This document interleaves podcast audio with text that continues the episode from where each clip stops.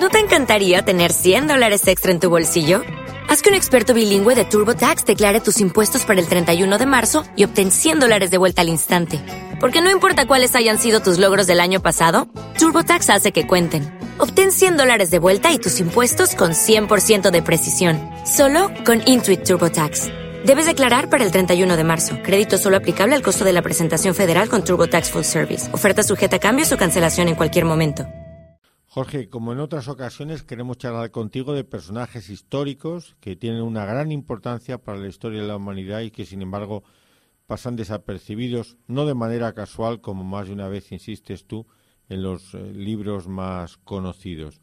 Hoy queremos hablar contigo de Zumbi, un brasileño del siglo XVII.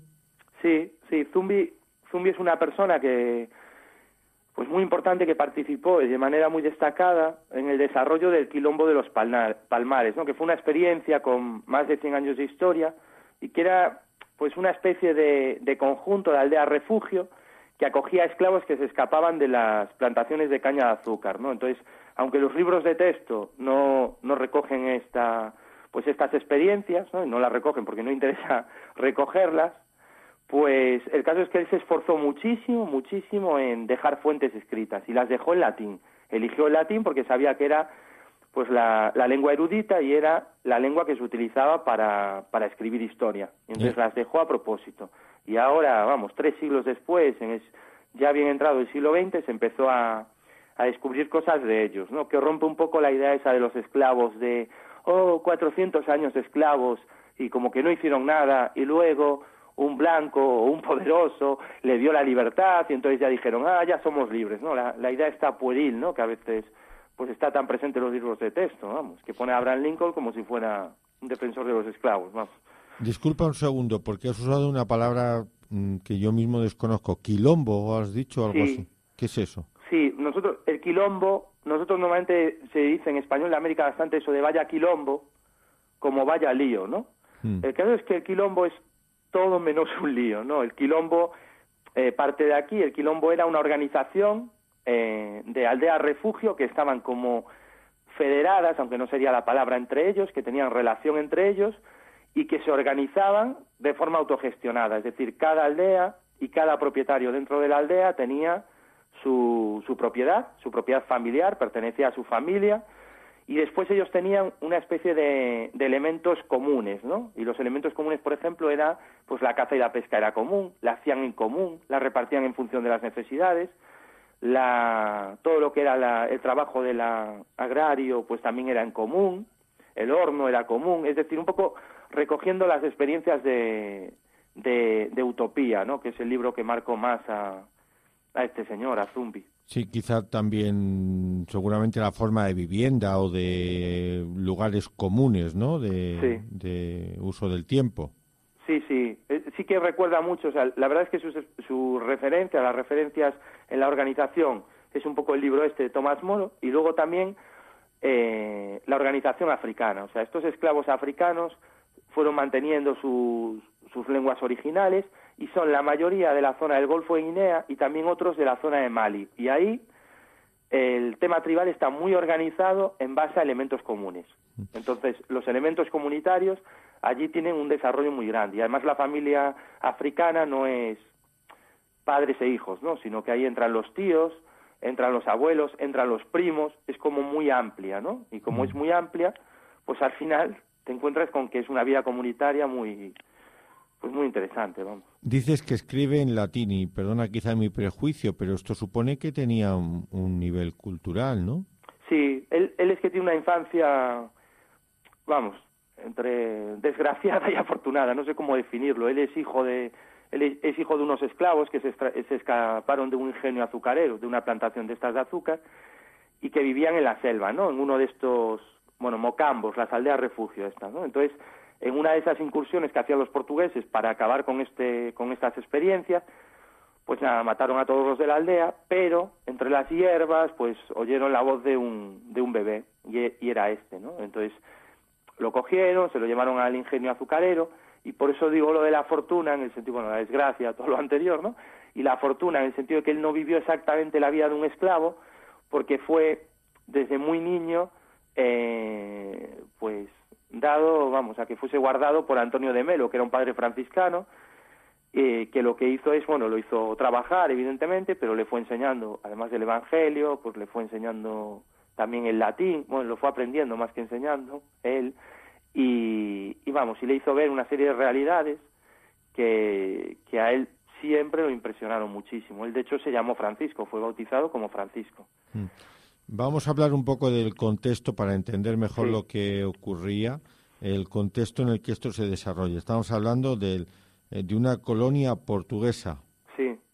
¿Cómo, era, ¿cómo era la, la, vida de, en una colonia? Eh, ¿Cómo estaba definida la, la vida por el ser un lugar eh, que es una colonia? Hmm. Bueno, básicamente, básicamente la historia del Portugal colonial es parecido al español y distinto al protestante en el sentido de que hubo mestizaje, ¿no? bueno, ya sabemos que en las, en las colonias inglesas no hubo mestizaje y lo que hubo es pues eliminación, ¿no? de, los indios. Y entonces los esclavos, los esclavos traídos de África para trabajar en las colonias inglesas, bueno, pues eh, la idea era, aunque hubo mestizaje, pero no hubo, vamos, no era querido, ¿no? Quería separarse claramente a los blancos de los negros.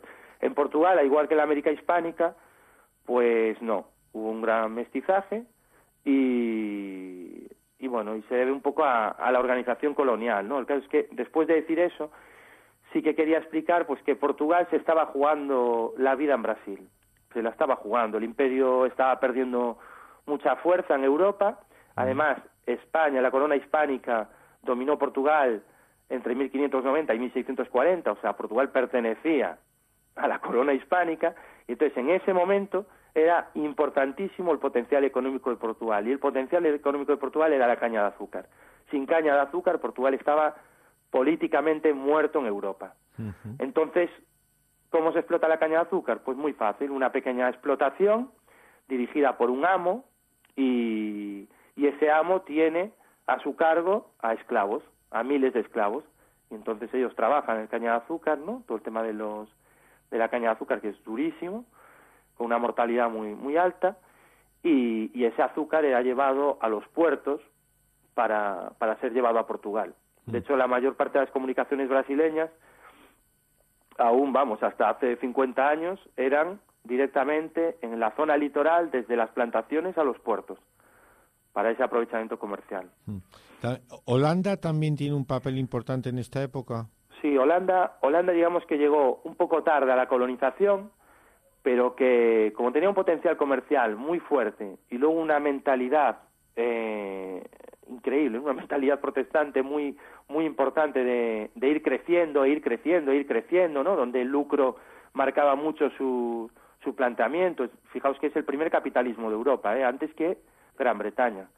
Bueno, pues Holanda lo que hace es meterse, digamos, en los asuntos de otras colonias, entre comillas, e intentar ir ganando ahí espacio y entonces ellos también se dedican a las plantaciones de caña de azúcar y, bueno, y ahora ya sabemos pues que a pesar de la propaganda no más antiportuguesa y antiespañola, la verdad es que los holandeses fueron los grandes traficantes de esclavos y fueron posiblemente la colonización más, más brutal ¿no? que se dio en, el mundo, vamos. Vamos con nuestro personaje, visto un poco el contexto histórico. ¿Quién fue Zumbi en la historia? Bueno, pues Zumbi para, para entender quién fue él tenemos que entender pues su infancia, ¿no? Y pues eso que dije, que había estado con Antonio de Melo, con el padre franciscano, que un padre como, yo que sé, que conecta un poco como con Bartolomé de las Casas, con Montesinos, gente muy preocupada por la situación de los esclavos, ¿no? Y de los indígenas.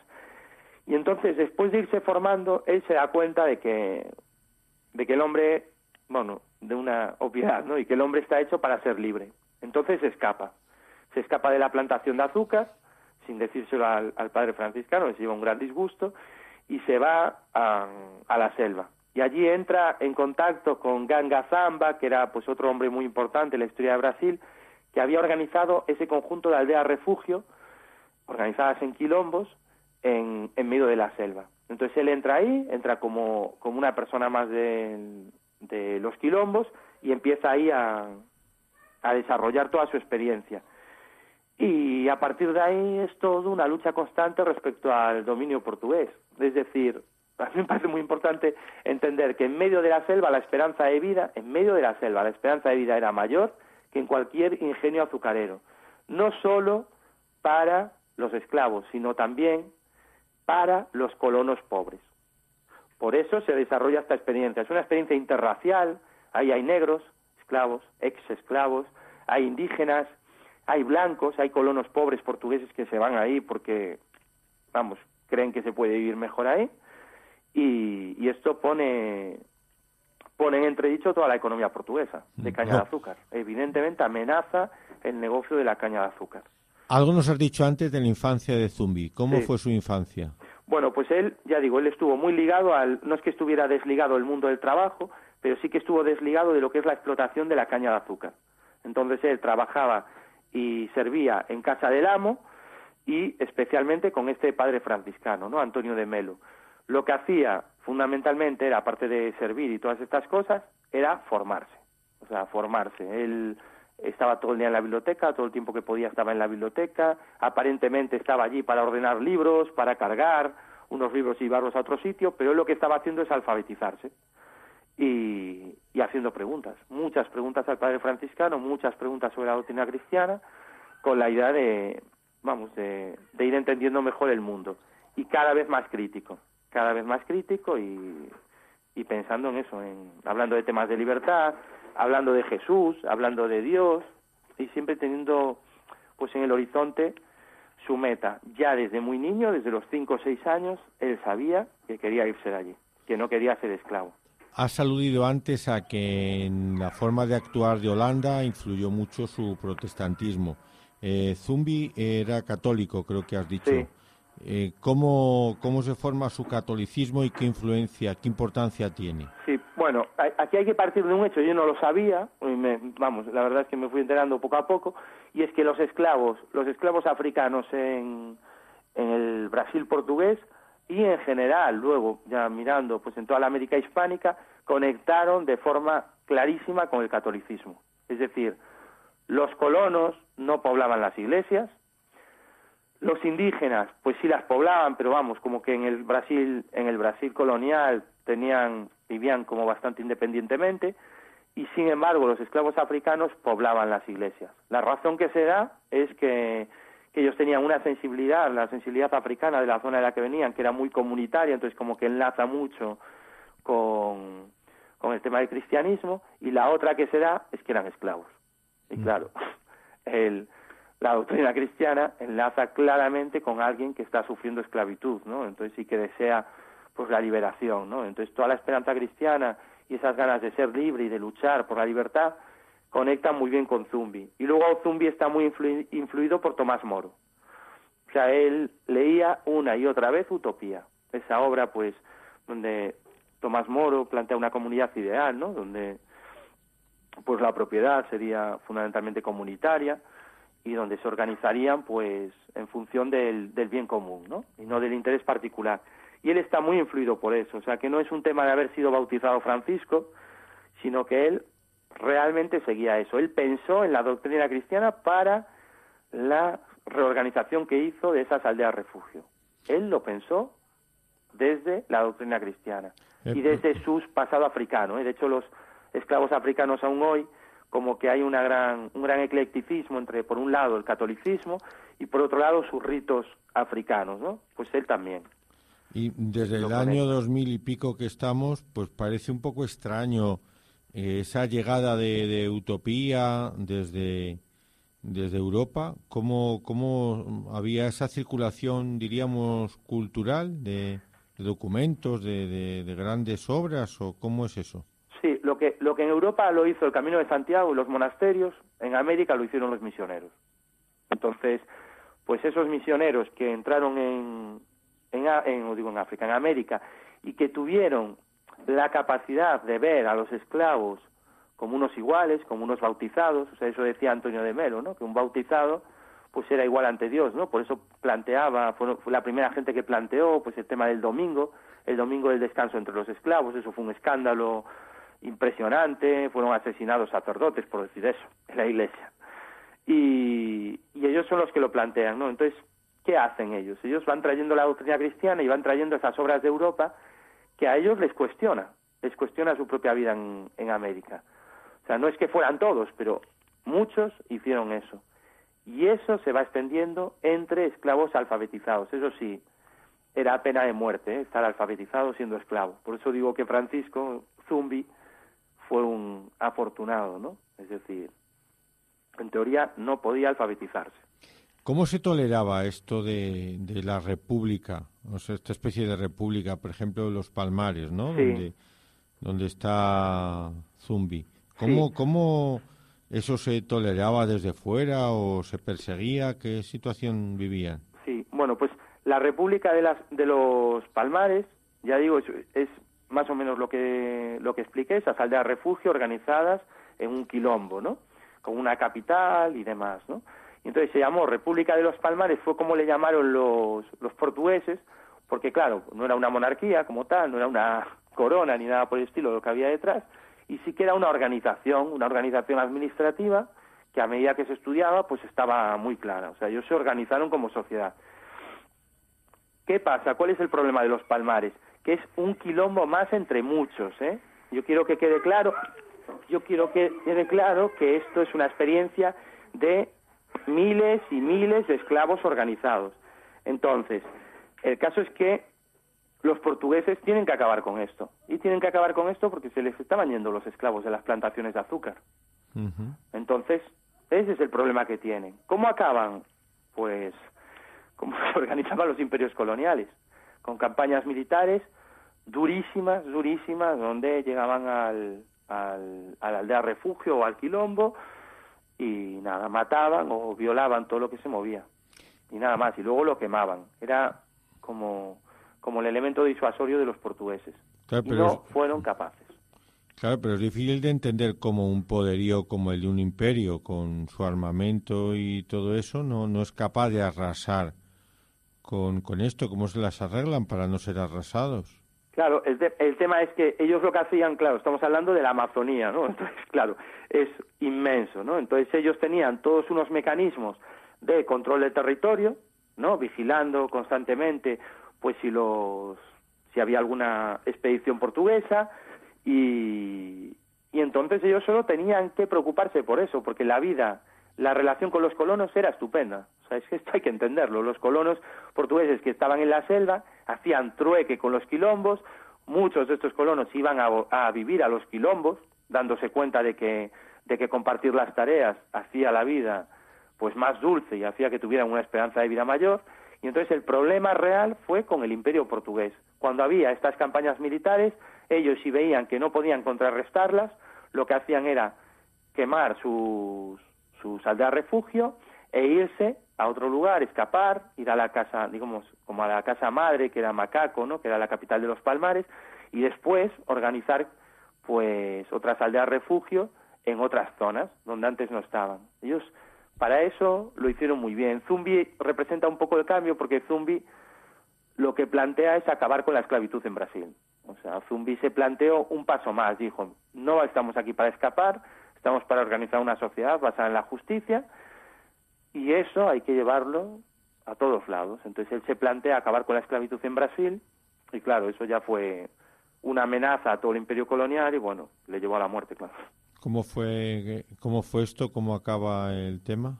Bueno, pues el caso es que él, él se da cuenta, él lo que quiere es que los portugueses, no, no tanto expulsar a los portugueses como que los portugueses asuman que los esclavos tienen que ser libres y que se organizan libremente y que después de eso pues puede haber acuerdos para, para lo que sea. O sea, no hablaba de expulsión de los portugueses de Brasil. Entonces empieza a, a atacar pues ingenios de caña de azúcar y a liberar a los esclavos, siempre con lo que él entendía que era la justicia, que era la no violencia gratuita. Es verdad que en esas ocupaciones murió gente, pero no había nunca, nunca eh, ningún tipo de, de, no sé, pues como de tortura física o de, o de ajusticiamiento, ¿no? De los perdedores. Y entonces fue liberando a esclavos, fue liberando a esclavos y claro, Portugal dijo, mira, estos me machacan el negocio, entonces envió pues a don Pedro de Almeida y a otros caballeros portugueses muy importantes desde Lisboa para organizar ya pues expediciones contra Zumbi, ya no contra una aldea refugio u otra, sino contra él y, lo que les dio la victoria fue el invento del holandés, por cierto, del cañón de larga distancia.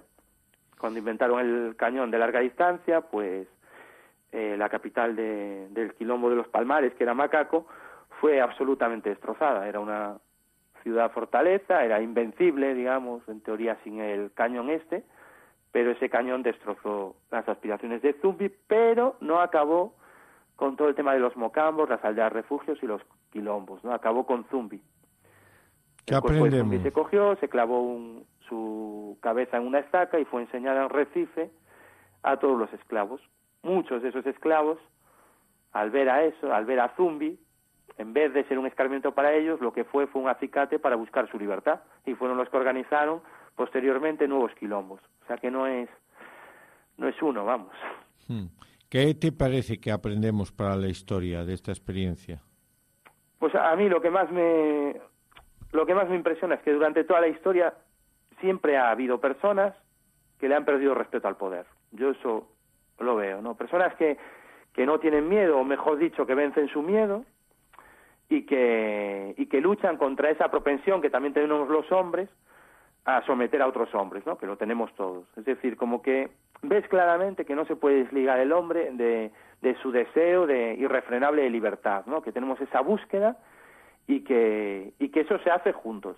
Entonces, así lo planteó Zumbi, juntos lo hacemos, juntos convivimos, juntos sobrevivimos en la selva, juntos domesticamos la selva, juntos criamos a nuestros niños y juntos también nos enfrentamos a la injusticia. Entonces, a mí me parece una maravilla, ¿no? Un poco el tema este pues asociado, la asociación por un lado y la búsqueda de libertad por otro. Me parece como a tener en cuenta y a estudiar más, vamos.